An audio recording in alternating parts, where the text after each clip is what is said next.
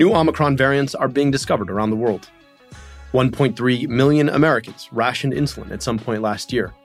And a new FDA rule allowing hearing aids to be sold over the counter goes into effect. This is America Dissected. I'm your host, Dr. Abdul El-Sayed.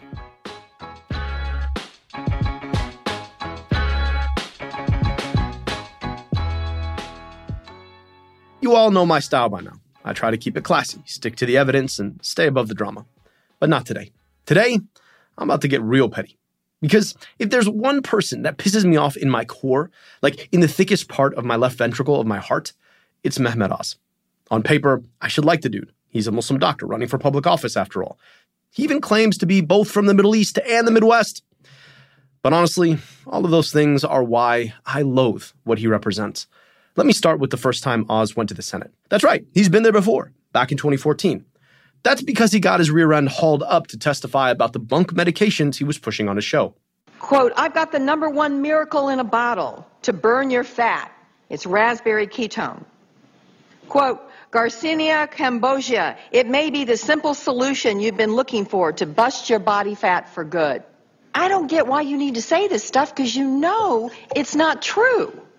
So why, when you have this amazing megaphone and this amazing ability to communicate, why would you cheapen your show by saying things like that? Well, if I could disagree about whether they work or not, and I'll move on to the issue of the words that I used. That's then Missouri Senator Claire McCaskill grilling Mehmet on his daytime TV quackery. For 13 years, Mehmet Oz used his quote, Dr. Oz show to peddle in bunk science to pump quack meds. That same year, a research article published in the British Medical Journal, one of medicine's most prestigious journals, found that up to 40% of the medications that Oz pushed on his show had no evidence behind them. In fact, there was evidence that straight up contradicted Oz's recommendations in 15% of the cases. All the while, he was, quote, faculty at my alma mater, Columbia University. That's when, in 2015, faculty circulated an open letter to have him removed for the bunk science he was pushing. It turns out that wasn't all he was doing while he was faculty at Columbia. Accusations that Republican Senate candidate Mehmet Oz abused animals, including puppies, during medical research. His research team was performing experiments on animals. And look, whatever you say about animal research, that's not the issue here. It's the fact that a Columbia veterinarian became a whistleblower when she reported his lab for multiple violations of the Animal Welfare Act for the mistreatment of dogs. In one gruesome incident, his lab killed puppies with lethal injections to the heart with expired medications without any sedation, and they threw them into the same plastic bag as their living siblings. Columbia was forced to pay a $2,000 fine for his lab's malfeasance. But that's not all. Remember this? Uh, we have now a randomized trial. That's what was lacking. A randomized trial done by the Chinese that supports the potential benefit of this hydroxychloroquine compound for patients with COVID 19. That's right. Mehmet Oz again. This time pushing hydroxychloroquine based on tiny trials that were not peer reviewed. Bunk science is nothing new for Dr. Oz, but this was something more. When he was promoting hydroxychloroquine, he held stock in two companies that manufactured and distributed it. He held about $615,000 in stock at Thermo Fisher Scientific, a company that manufactures hydroxychloroquine. Can't even make this stuff up. Not only was hydroxychloroquine shown to be ineffective, but actually worsened outcomes in some patients in larger clinical trials. Science, as you've heard me say over and over and over again, is not a body of knowledge. It's a process. And respecting that process is what makes someone a scientist. But Mehmet Oz has leveraged his certification as a physician, a label of science, to flout science at every single turn. Whether it was abusing animals under his care as a scientist at Columbia, whether it was pushing quack meds for 13 years as a TV doctor, or it was pushing COVID treatments that hadn't been properly vetted to pad his own stocks in a pandemic. This guy is the worst. Now he's running for Senate in Pennsylvania, this despite the fact that he's been a longtime resident of New Jersey. But we all knew that that wouldn't stop a shameless huckster from doing something that'll feed his ego.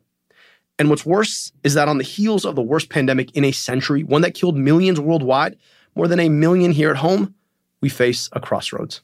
Do we build a public health system up to the task of stopping the next one? Or do we cede the future of public health to a quack doctor who peddled raspberry ketones and hydroxychloroquine? Because if the GOP retakes the Senate, you better believe that they'll give Mehmet Oz the bully pulpit on everything related to health. Rather than robust funding for local health departments or Medicare for all, we'll have green coffee extract and Garcinia cambogia. Oz isn't just himself unfit for public office, he could usher in public health and healthcare systems that are unfit for our future. Which is why I wanted to spend today's episode digging into Dr. Oz's malfeasance, both as a TV personality and a politician. What does his past say about why he's running for office in the first place?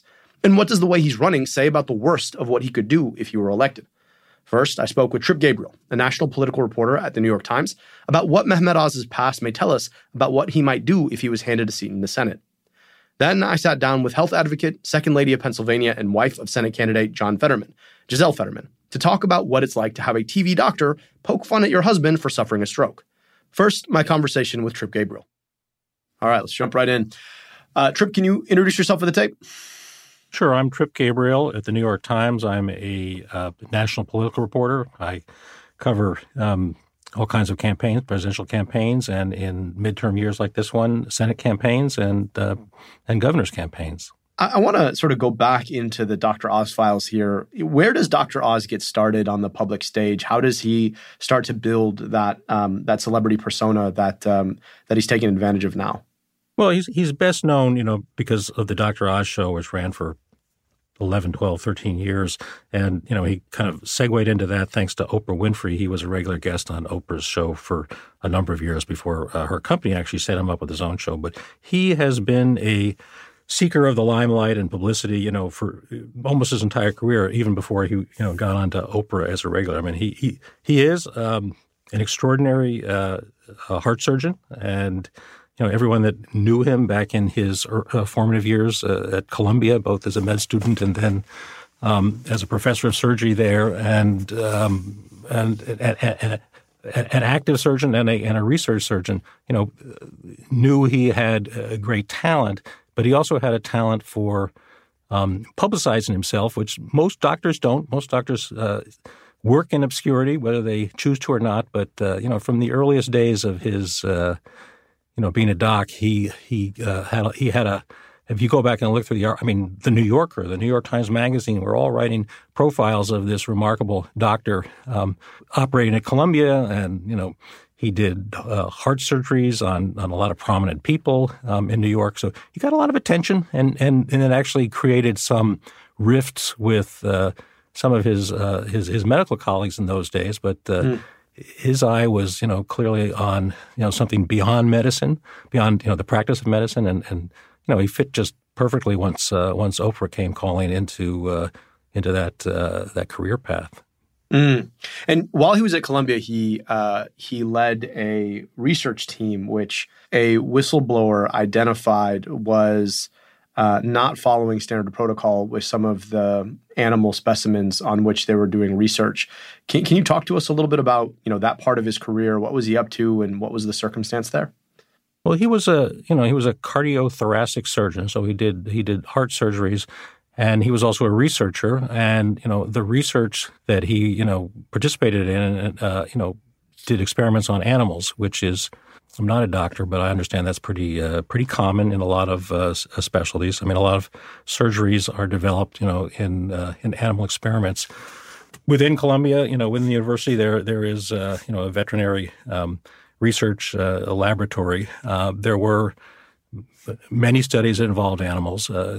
by one account, Dr. Oz had his name on um, dozens of studies, research papers, excuse me, that you know in which you know hundreds of animals uh, ended up dying. Um, that's not they were euthanized. Uh, that's that's that's the way it works in animal studies. Um, and there were some charges. This is back in the uh, early 2000s that uh, there was um, episodes of cruelty and neglect in the uh, treatment of the animals in some of these studies.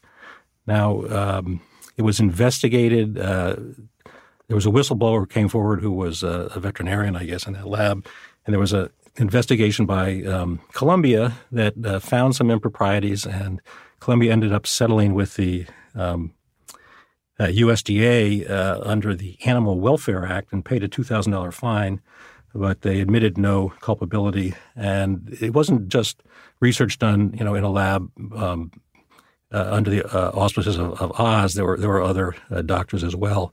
it's unclear um, from what I've read and you know, a number of journalists have, have tried to investigate this uh, both both today and um, even back when it was taking place uh, 20 years ago.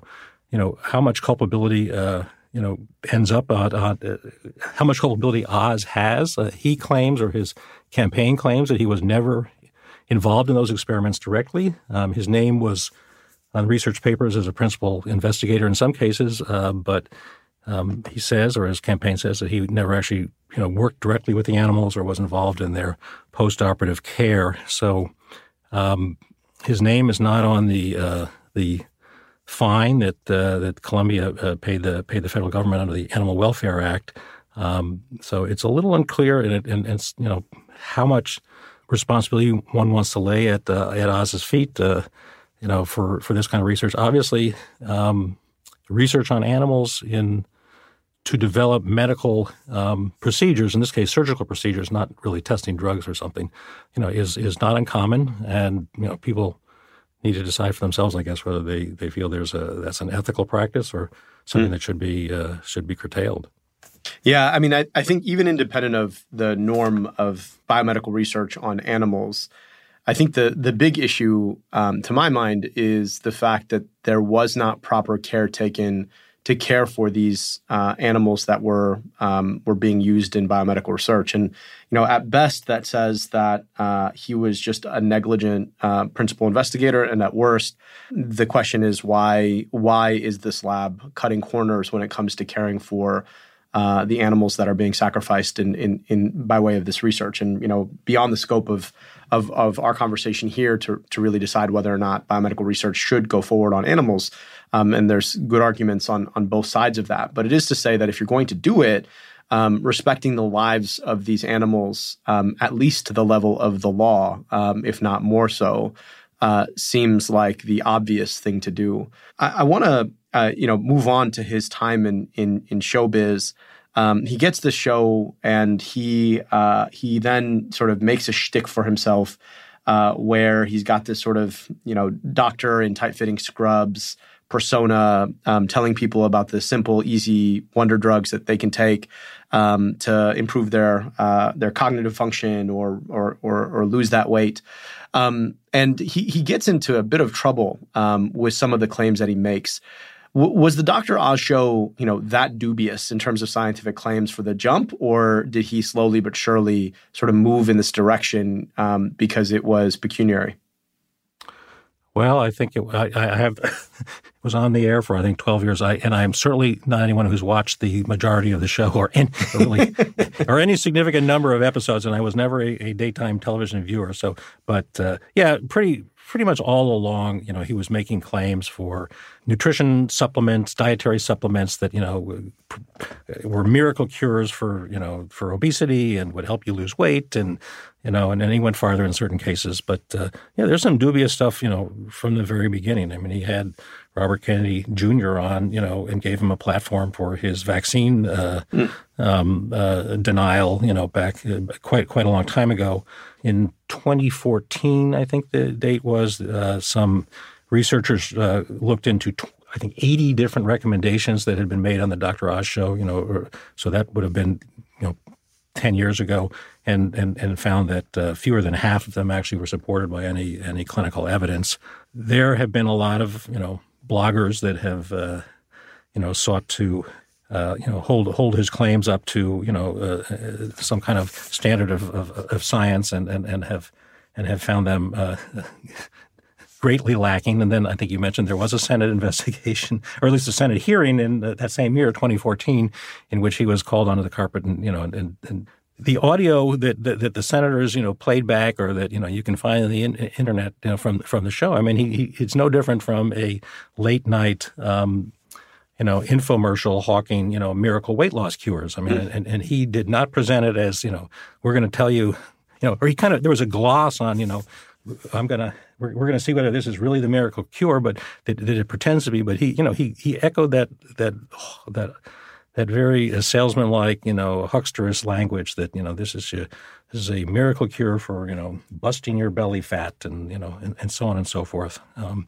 and a lot of that stuff, you know, was was based on very thin evidence. Some of it um, based on studies that were later withdrawn. I mean, he drew some. Uh, you know, he he drew uh, reprimands from you know the FDA. He you know uh, for for claims he made. Um, for example, that uh, apple juice contained arsenic, which the FDA said was was was was irresponsible. Um, one show I do remember watching when I was doing some reporting on his background. You know, he he claimed that uh, women who put their tuck their cell phones into their bras which I guess is a thing um, or was a thing, you know, uh, shouldn't do that because because the cell phones could cause cancer, mm. uh, and there's absolutely no you know basis in that, and and and that show didn't you know as I recall didn't really present you know you know the, the research in, you know about about it, but it just it kind of you know picked up in the early days on you know certain kind of panic that uh, that that phones might be emitting some sort of cancer causing uh, frequencies, I guess.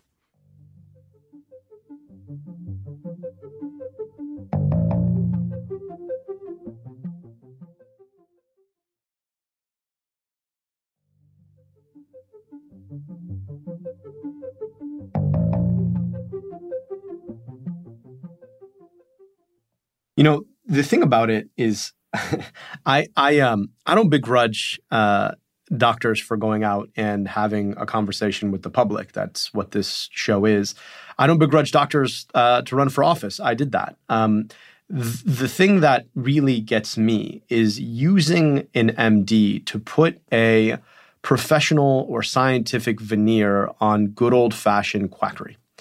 And it, it's like he did this for a decade plus on television and nobody stopped him. I mean, the, the, the question I guess I have is that despite all of this, his show still commanded enough ratings to stay on the air for quite a while. He got a Hollywood star uh, for for his uh, his work, and there are still a lot of people who know and trust him. Um, and it's it's not hard, right, to take your degree and sell sensationalism about the the very topic that um, you are certified to be an expert on, uh, so that you can sell attention, fame, and products. Um, why do you think that he was allowed to keep going like this, despite all the censure from the FDA, from from senators? Um, what what about him uh, allowed him to just kind of keep doing his thing, despite the the clear evidence of either at, at best that it was just wasting people's money, and at worst potentially harming them? Abdul, I know you're a uh, a very well educated and serious uh, person, um, but I, the, the, question just seems a little naive. Uh, it sells, you know. Uh, the television uh, studios were were making money hand over fist. Uh, Mehmet Oz is a very rich man. He's worth over hundred million dollars. He has homes, you know, all around the country, in many places around the country. He got quite wealthy. Um, not, I should say, you know, taking a cut of the products that he was hawking, but you know, just the the he, you know, as as a producer of his own show that you know sold advertising, it was a very lucrative thing. But it was very lucrative for the you know it's daytime television, it's talk television. It's very lucrative for the uh, the cable channels that uh, that produce and distribute it, and and and you know it draws in a lot of advertising, and it draws in the advertising because there is a a there was a very large audience for this, um, mostly female daytime TV, as we've we've we've we've discussed.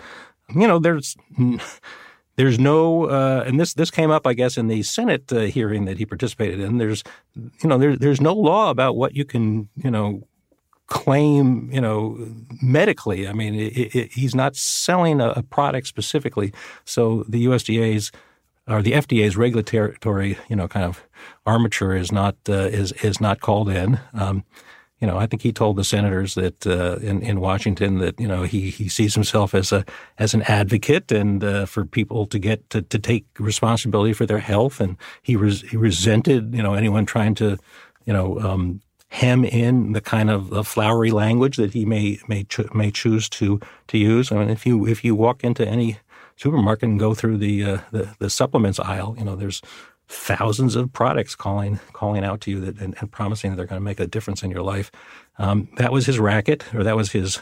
I won't even use that derogatory term. Right? That was that was his. Uh, you know, that was his niche, and and there's a big audience for it. And occasionally his wings were clipped by you know by by regulators, um, and occasionally he you know withdrew some stuff. Um, I mean, in my mind, it got more serious when he, you know, when COVID came came along, and and Oz kind of leapt from just being Dr. Oz in daytime television talking about belly busting, you know, miracle diet pills, and you know became an early champion on Fox News, mostly in the on the very influential evening broadcasts for um, hydroxychloroquine, if you mm-hmm. remember, mm-hmm. which was a you know supposedly a, a miracle cure for COVID nineteen in early 2020 when when people were, were, were very afraid of, of, of, the virus and, and, and, didn't know very much about it and what to do about it. But you know, he brought that same hucksterous um, credulity or or just the um, instinct to seize on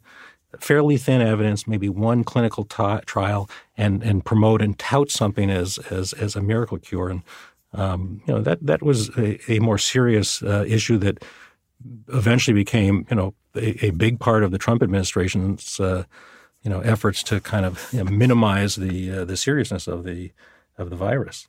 Yeah, I, I was going to ask, and I, I wanted to jump there. And the reason I asked the question, as naive as it sounded, is because you know in the end um, we trust the will of our democracy to make good decisions. The the hard part is we've already watched how it's been gamed by hucksters who sell their celebrity um, and uh, frankly their their brazen willingness to say things that they know are not true to gain power. And you know you started to see a much more um, serious side of the adverse consequences beyond, as you say, busting belly fat um, in the context of a pandemic where you watch as uh, this TV doctor starts to use his platform to sell a drug with very little evidence backing it um, from you know scientists whose uh, whose methods were dubious at best.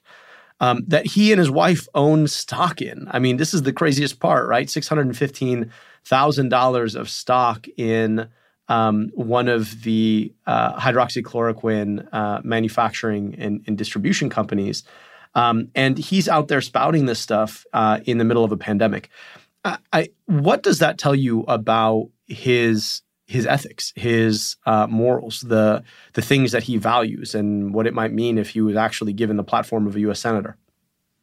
I don't even know. I don't know enough. Of, you know, it's someone like as a journalist, you you know you, you got to kind of caution yourself from trying to guess what's in somebody's mind and, and what their motives are. I mean, I don't know if this was that was a mercenary uh, uh, motive, as, as, as you suggested in promoting hydroxychloroquine. I I just I think that you know the limelight was calling. This was his mo as a doctor. There there was a very thin, superficial study, you know, uh, out of France uh, that, that, that, you know, that he seized upon. He called it massive, massive news. He was on Fox News more than 25 times in early 2020, you know, telling people that this was going to be a miracle cure. You know, at the same time that people like uh, Anthony Fauci were saying, wait a minute, hold on, we need studies to do this. I mean, ultimately, as, as everyone remembers, hydroxychloroquine was um, shown to be uh, completely ineffective as a as a as a drug to, to prevent. In fact, um, harmful harmful for and, and ha- exactly uh, and harmful. Um, what does it show about what kind of a senator he would be? Well, that's a good that's a good question. Um, uh, personally, I think the bar for being a United States senator is so low today.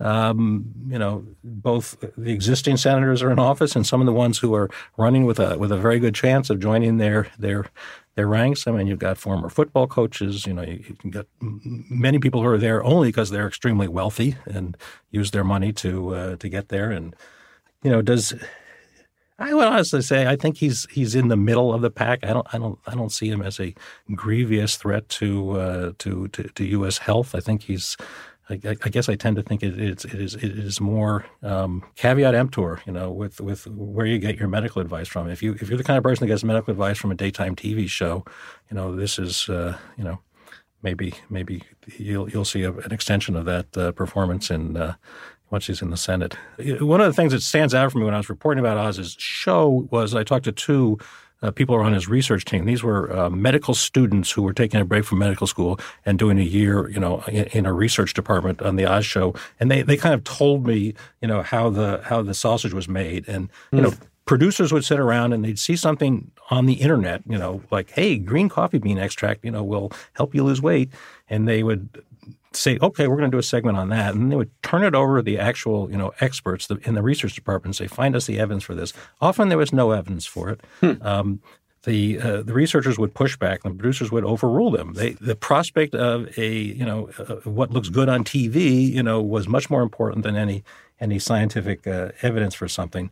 And um, you know, so maybe that's the that's a clue to the kind of you know Senator Oz, uh, uh, the kind of clue uh, to the kind of political you know profile that, that, that Oz would have as a senator. I mean, if it's you know if it ha- if it has you know public appeal, if it's you know that that that might trump, you know, the uh, the actual um, evidence for something's uh, uh, effectiveness as policy.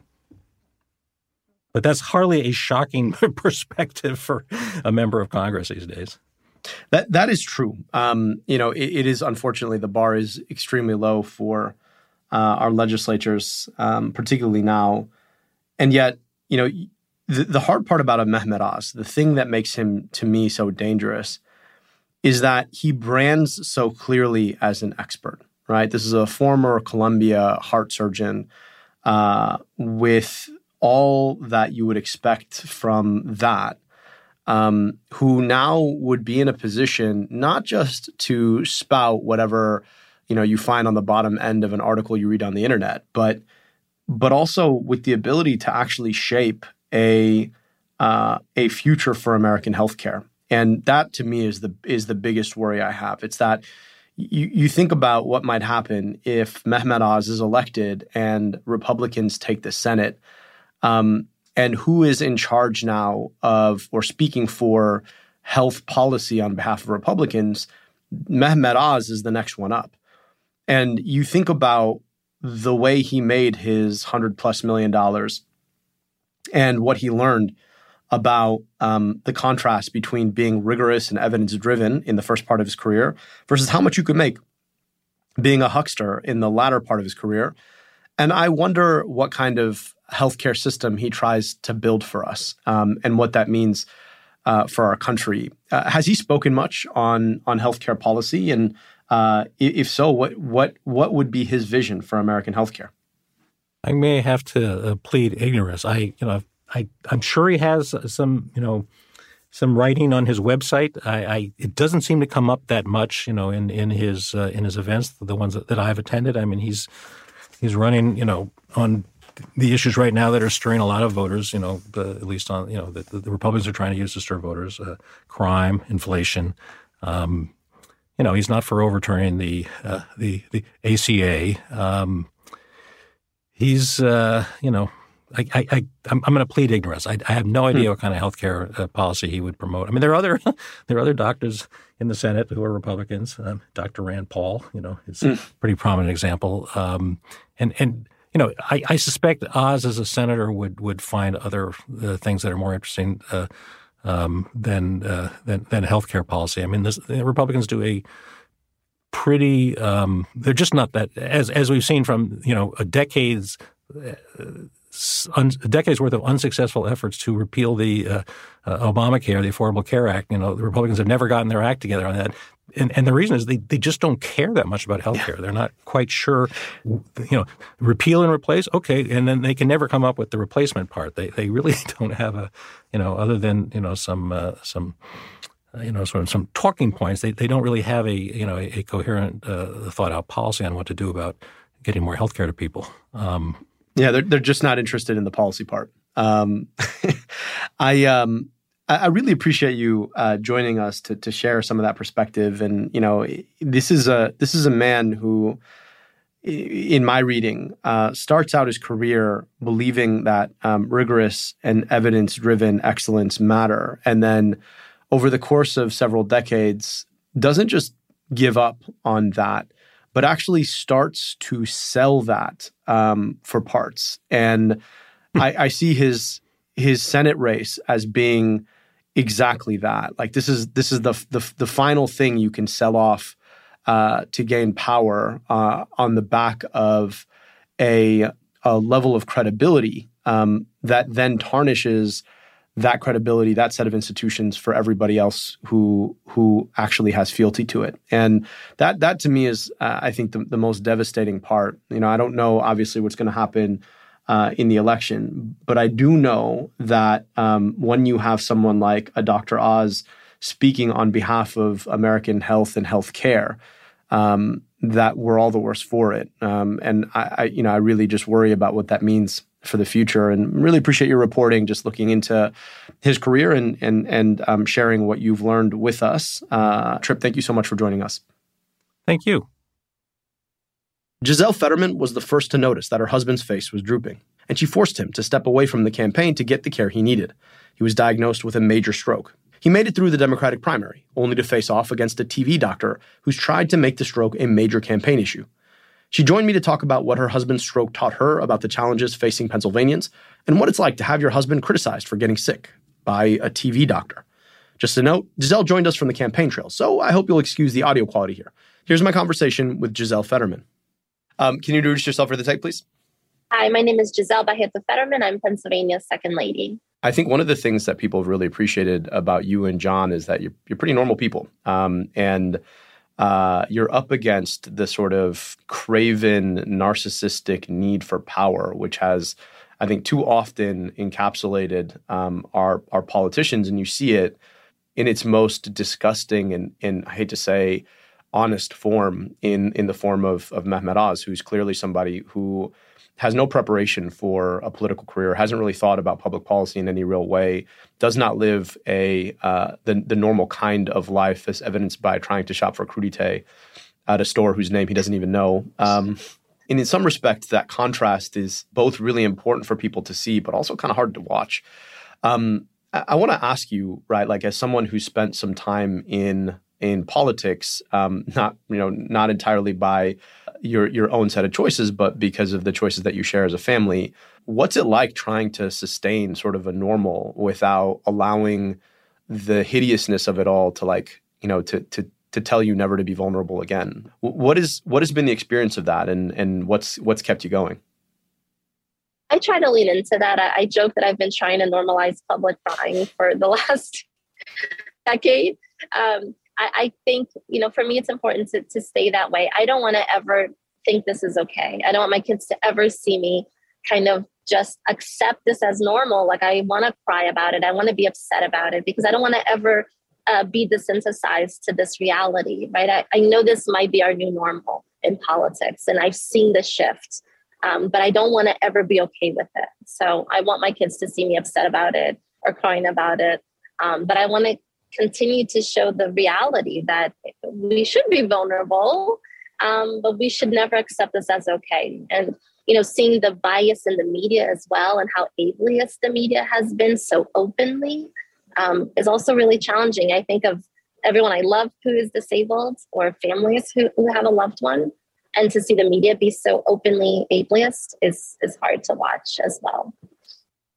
I want to um, just pick up on that on that point right? Because um, you know the the the fact that John survived a stroke has been a subtext of the entire campaign. On the one hand, anybody who sort of had a stroke like his needs the time and space to recuperate, and on the other, you know, the pressure of having to prove that you know st- he still very clearly has all of his faculties has then you know forced him onto an accelerated timeline. You know, somebody who like fundamentally cares about the person underneath the candidate how have you uh, how have you tried to engage that situation? What has been your um, advice? I mean, he's a hero. He's amazing, and I can't imagine having to, you know, heal and go through that as he has, as so many families are. But he has had to do it completely in the public eye, which makes it that much more more challenging. And he can get up in front of crowds of thousands, right? Right after having a stroke, which again, he's superhuman. Um, and and he's remarkable. But I do want to emphasize that our family is no different than all the families going through this. The, the only difference is we have the eyes of the world watching us go through that. So, you know, I support him. All his doctors support him. Uh, they all say he'll be better than before. He'll have a full recovery. And while this time period is is challenging, um, I know that we'll get through it. And what has the experience of this taught you about our healthcare system writ large? Just how unfair it is. I mean, I always knew that I grew up as an undocumented child, so I had no child care for you know most of my childhood, and I remember like I couldn't play sports at school because I could not get injured. It took me 15 years to finally fix a broken nose. Um, but you know, John was 15 minutes from the top uh, stroke center in Pennsylvania. But the day before and the day after, we were slated to be in red parts of the state, parts that are much more lacking in um, not only like broadband, but you know, hospital and access. And he had the great outcome that he is going to have thanks to where he was, our access to healthcare. But someone living in, in a more rural part of our state likely would have had a very different outcome. So, so much of the politics of grievance that people like Mehmet Oz and um, you know his daddy Donald Trump uh, play in is driven by the fact that our systems really have not considered um, the the level of disinvestment in so many communities that tend to lean red. Right, the fact that every time a hospital shuts down, uh, you're talking not only about access to healthcare for thousands of people who now have to drive one more hour to get that, which should be enough, but you're also talking usually about the single biggest uh, employer in a community that is now also gone.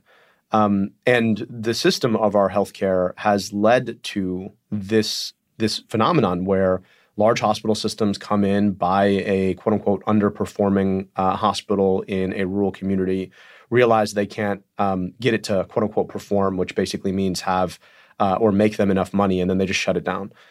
How much has um, that reality and the kind of disinvestment in quote red parts of our country been a part of the the way that um, you all hope to change American healthcare, given your experience? We've actually lived through that experience, and you know our area is blue, but again, it's it's um, you know historically ignored our community, mm. and we had a hospital that shut down. John was actually arrested protesting the closure of it.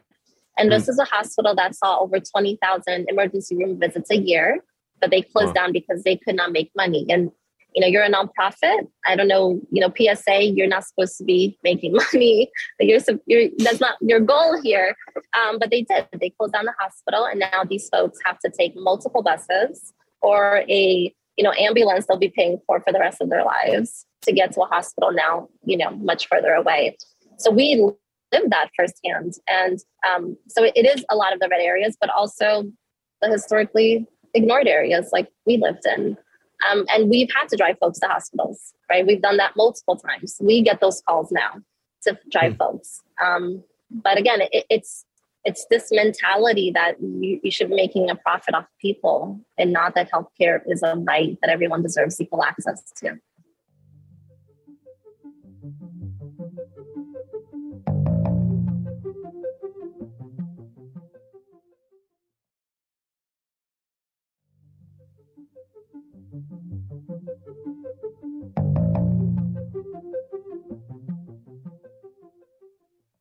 You know, the scary thing is that should Mehmet Oz become a U.S. senator from a state he doesn't live in, um, it would mean that he would de facto become the face of Republican healthcare policy. And, and this is somebody who has uh, repeatedly um, exploited his medical training to make unwarranted money off of unwarranted treatments uh, on television. This is somebody who, in the midst of a pandemic, uh, having owned $615,000 of stock in the corporation that manufactures hydroxychloroquine, went on national TV and pumped it without any real evidence, while hundreds of thousands of people whose anxiety drove them to be searching for something believed him. Um, what would it mean for American healthcare if Mehmet Oz became the de facto face of American health policy? I think it's the, the beginning of the end um, you know, there's already such a, a strained relationship with healthcare, and I'm going through a tunnel, so I might get a little choppy. Um, if we look at how many millions of folks, Americans, did not get vaccinated because of you know what they were told or what they heard or what they believed in the pandemic, our pandemic would have ended much differently. We would be in a very different place. But this is also someone who was fined, had to settle a $5.25 million uh, settlement for selling products he knew were fake and would not help people. This is someone who has played on the vulnerability of people who just needed help or hope, and he exploited that. So I, I think healthcare is already in a very difficult place in this country, but I think this is going to be the really what takes us down if he were to be the face of it.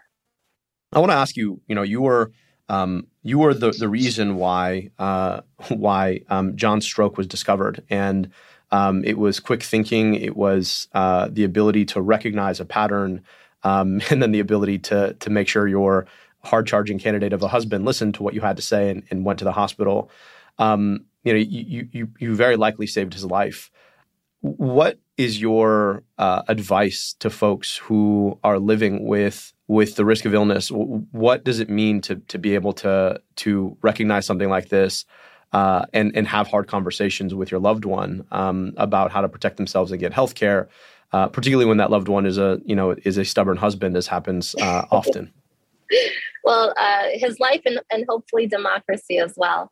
Um, you know, it, it, you know, the reality is it's like 70% of men. I, read the statistic that just don't go, you know, whether they fear what they're going to find out or they just prioritize. In John's case, John prioritized the world above himself, which wonderful, that's noble, but that isn't enough, right? You have to be your best to be your best for other people. And it's a lesson he's had to learn the hard way.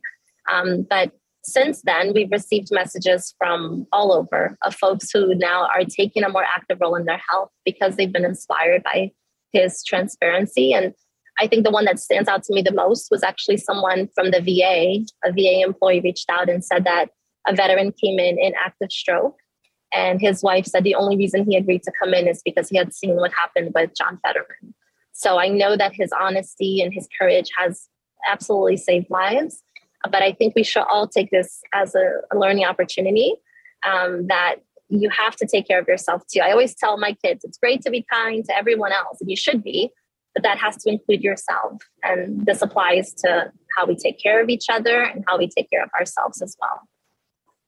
I I really appreciate that um, that message, and you know uh, the, the the challenge so often, right, when it comes to public health, is it's all the things that we do before someone gets sick um, that you know it's not just uh, what we do for ourselves, but it's also what society does for us, and we've sort of disinvested in that, and the the long term consequences that as those health challenges pile up, it gets harder and harder to look at. It's kind of like um, you know if you make a pile of dirty clothes in your room, at some point the, the pile gets so big that you're just like, no, I'm just I'm just not going to even I don't even want I don't even know what's under the bottom of that. I'm not going to make um, eye contact with that pile. I, have had those moments. uh, and you know when it's your health right that that can that can end um, in in some pretty dire consequences. But it's also the fact that like too few people have access to the means of good health in the first place. You know a walkable community um, healthy foods uh, in in their local community as we've talked about already clean air or clean water. Um, and I, I want to ask you know what this experience has taught you about the things that we need to be building out in society to protect people from ever finding themselves in that circumstance in the first place? I don't know. I, I don't know that I learned it now. I think I grew up learning it because mm. of my my lack of access to healthcare growing up.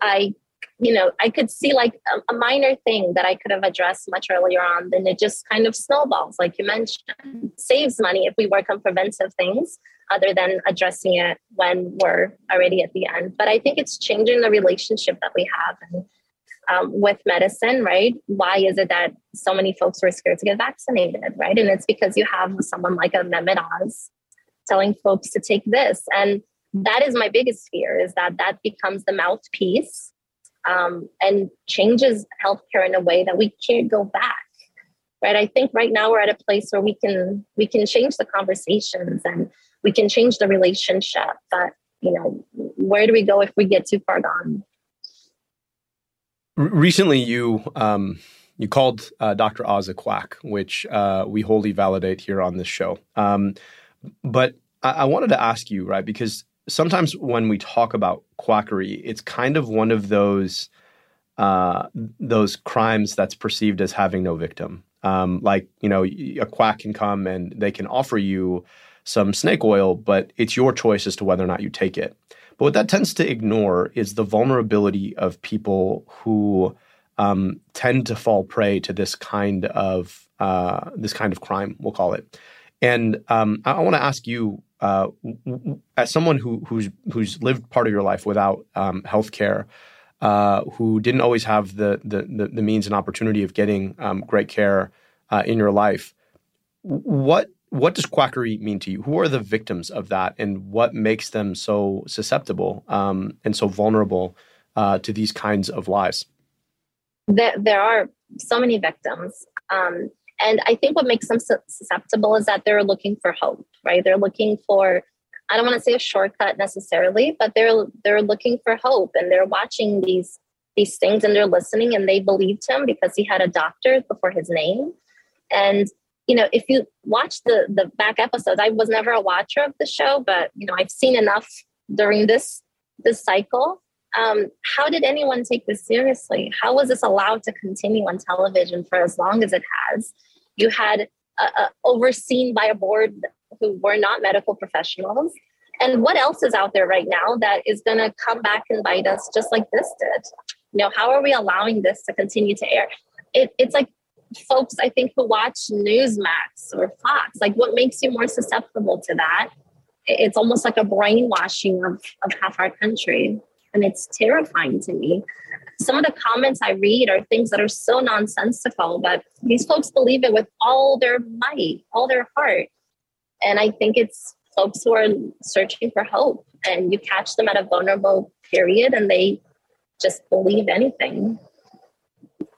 I, I appreciate that point, right? Because that's the that's the piece about it is that um, quackery exists where our system has failed, right? It exists where people don't get hope or reassurance from the systems that currently exist or the system to which they have access, which too, too few people have access to the full suite of, of the healthcare system. And so they have to search for alternatives because very few people are going to give up on the, the most important thing we have going uh, on this world, which is our, our very lives and our health. Um, and so it, in order for quackery to work, there has to be systems failure at some point. And, and, and this is kind of the point. I worry about what happens when a lifelong quack gets access to the system, right? Because their first instinct is going to be to disallocate the system that then allows quacks to exploit it. And um, that's a real worry. And we see that happening across our system. I mean, the fact that, for example, Medicare doesn't fund vision, dental, and hearing, despite the fact that almost everybody I know who's 65 needs one of those services. Yep. Exactly. Says a lot about the way that um, corporations have lobbied to make sure that Medicare doesn't offer everything that it it it, it should, um, so that uh, companies can then come off and profit off of addressing the margin. Um, the other uh, really Im- important issue um, that has uh, has emerged in our society since June um, has been the right to one's own bodily autonomy in the form of reproductive rights. And um, you've been a leader on this issue, and you, spent part of your childhood in a country where abortion is, is fundamentally illegal, and seeing the consequences, the healthcare consequences for people um, because of that. We've got someone who, again, um, it claims to to be a physician, but is um, actively advocating against uh, the right to bodily autonomy, the, the the the ability for someone to make a decision about their own pregnancy uh, with their doctor and no one else. Um, and wants to leverage the system to take away uh, that healthcare right. Um, in your own work, in your own life, um, how has reproductive rights um, shaped people's uh, lives and, and, and, livelihoods? And um, what does that tell you uh, about the stakes of this election when it comes to abortion rights in this country? It tells me that it can absolutely enrich your lives, but it has to be your choice to allow it to. This is someone who's not only actively working against it, but he actually believes that it's murder. He's on tape saying that you're a murderer if you just have an abortion for any reason. Right? He's also on record saying that he wouldn't treat smokers. What doctor says I will not care for smokers? Right? This is dangerous. Like these are very dangerous conversations we're having. And as someone who grew up in a country where abortion was illegal, to think that my daughter might have fewer rights than I've had my entire adult life was never a, a, thought that I would have believed. If you told me that, I would have said, "Of course not. That isn't going to happen." But it, I don't think that's this is the end. This is the beginning, right? What's next after this? What are they going for next? And that's what we'll continue to see. They're going to continue to push for more and more extreme and radical um, changes that are so damaging to women, but to people as a whole. I, I, you know, I would have thought that someone who uh, went to medical school and explored all the nuances of this um, would understand that. But you know, again, this is about power and about control, and it's easy um, to give a set of talking points that you you should know better about when uh, your goal is is simply power um, and ego. One of the things that strikes me about about um, you and your family is that you're you're really quite hopeful people. You can't do what you do without being hopeful. And you know, as as we sort of think about moving forward, this is a a, a really challenging and and and, and dark time um, in America. Uh, what what gives you hope uh, about the future? And you know, when you uh, put your kids to sleep, um, what do you tell them that steels them for the next day? I think the next generation is definitely going to be better than this one. And that gives me hope. You know, it gives me hope when they're outraged because Oz said something awful. It gives me hope when they, you know, the things they see, they're so bothered by it. They're not, it's not normal to them. They're really angry and really upset. And they have more compassion and empathy than I think so many of our leaders. And that has to give me hope. Um, I also cry a ton. So it's not all hopeful days uh, many days are, are really hard. Um, but we have to believe that it's going to get better. You have to believe that um, all this has been for something, all this sacrifice and all that our family has been through, and so many others who choose to run for office with good intentions, um, that it's for, for an outcome that will make lives better. Well, we really, really appreciate you joining us uh, from the road, where uh, we know you're, you know, you're you're you're putting um, your time and your energy uh, where where your hope and optimism are. Um, this is not easy work, uh, and I'm grateful that you're doing it, particularly in the context um, of uh, of this particular moment in our democracy. So, um, thank you again, Giselle, for for joining us, for your insight and your perspective, um, and and wishing you all the luck on the campaign trail. Okay. Thank you for having me. It was such a pleasure. Thank you for your voice and your platform. As usual, here's what I'm watching right now BA 4.6, BQ1, BQ 1.1, BF7. Those are just four of the new Omicron subvariants that account for at least 5% of the US COVID 19 burden over the past two weeks. Though BA5 remains the dominant subvariant for now, it's likely that these will compete to enrich themselves over the coming weeks as COVID cases may continue to grow.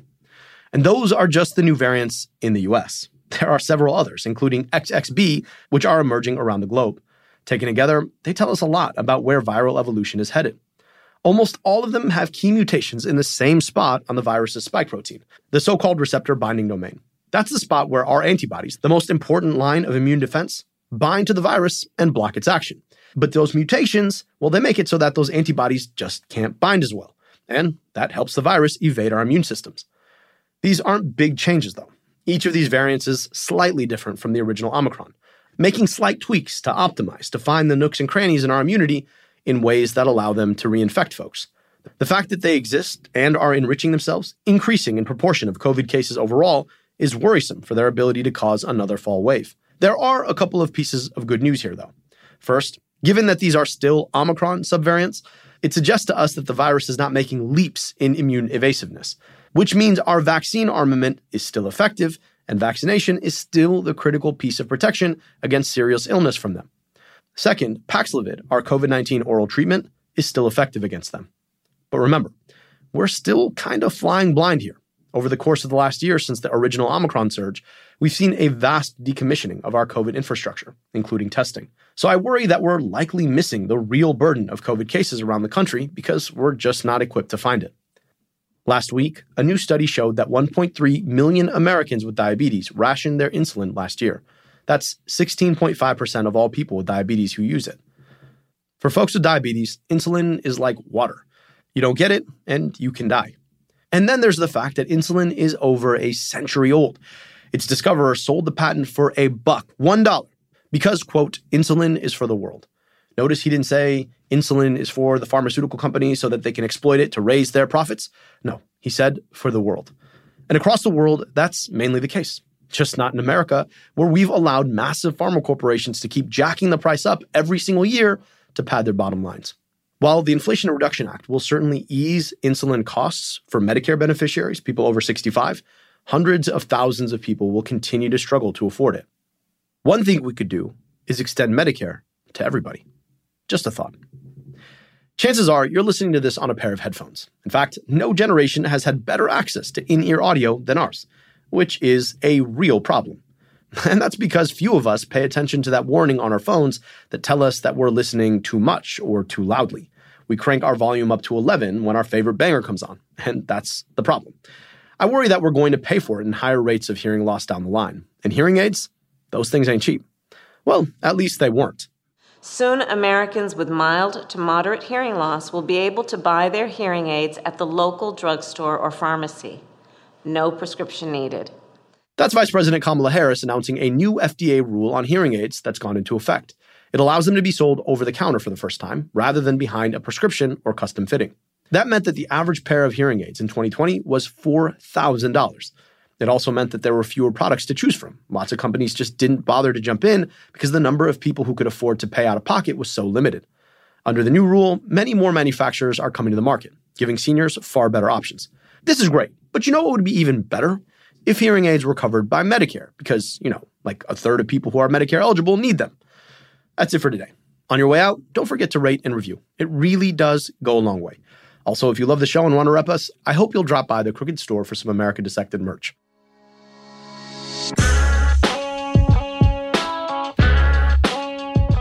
America Dissected is a product of Crooked Media. Our producer is Austin Fisher. Our associate producers are Tara Terpstra and Emma Illich Frank. Veronica Simonetti mixes and masters the show. Production support from Ari Schwartz, Ines Mata, and Leo Duran. Our theme song is by Taka Yasuzawa and Alex Sugiura. Our executive producers are Sarah Geismer, Sandy Girard, Michael Martinez, and me, Dr. Abdul El-Sayed, your host. Thanks for listening.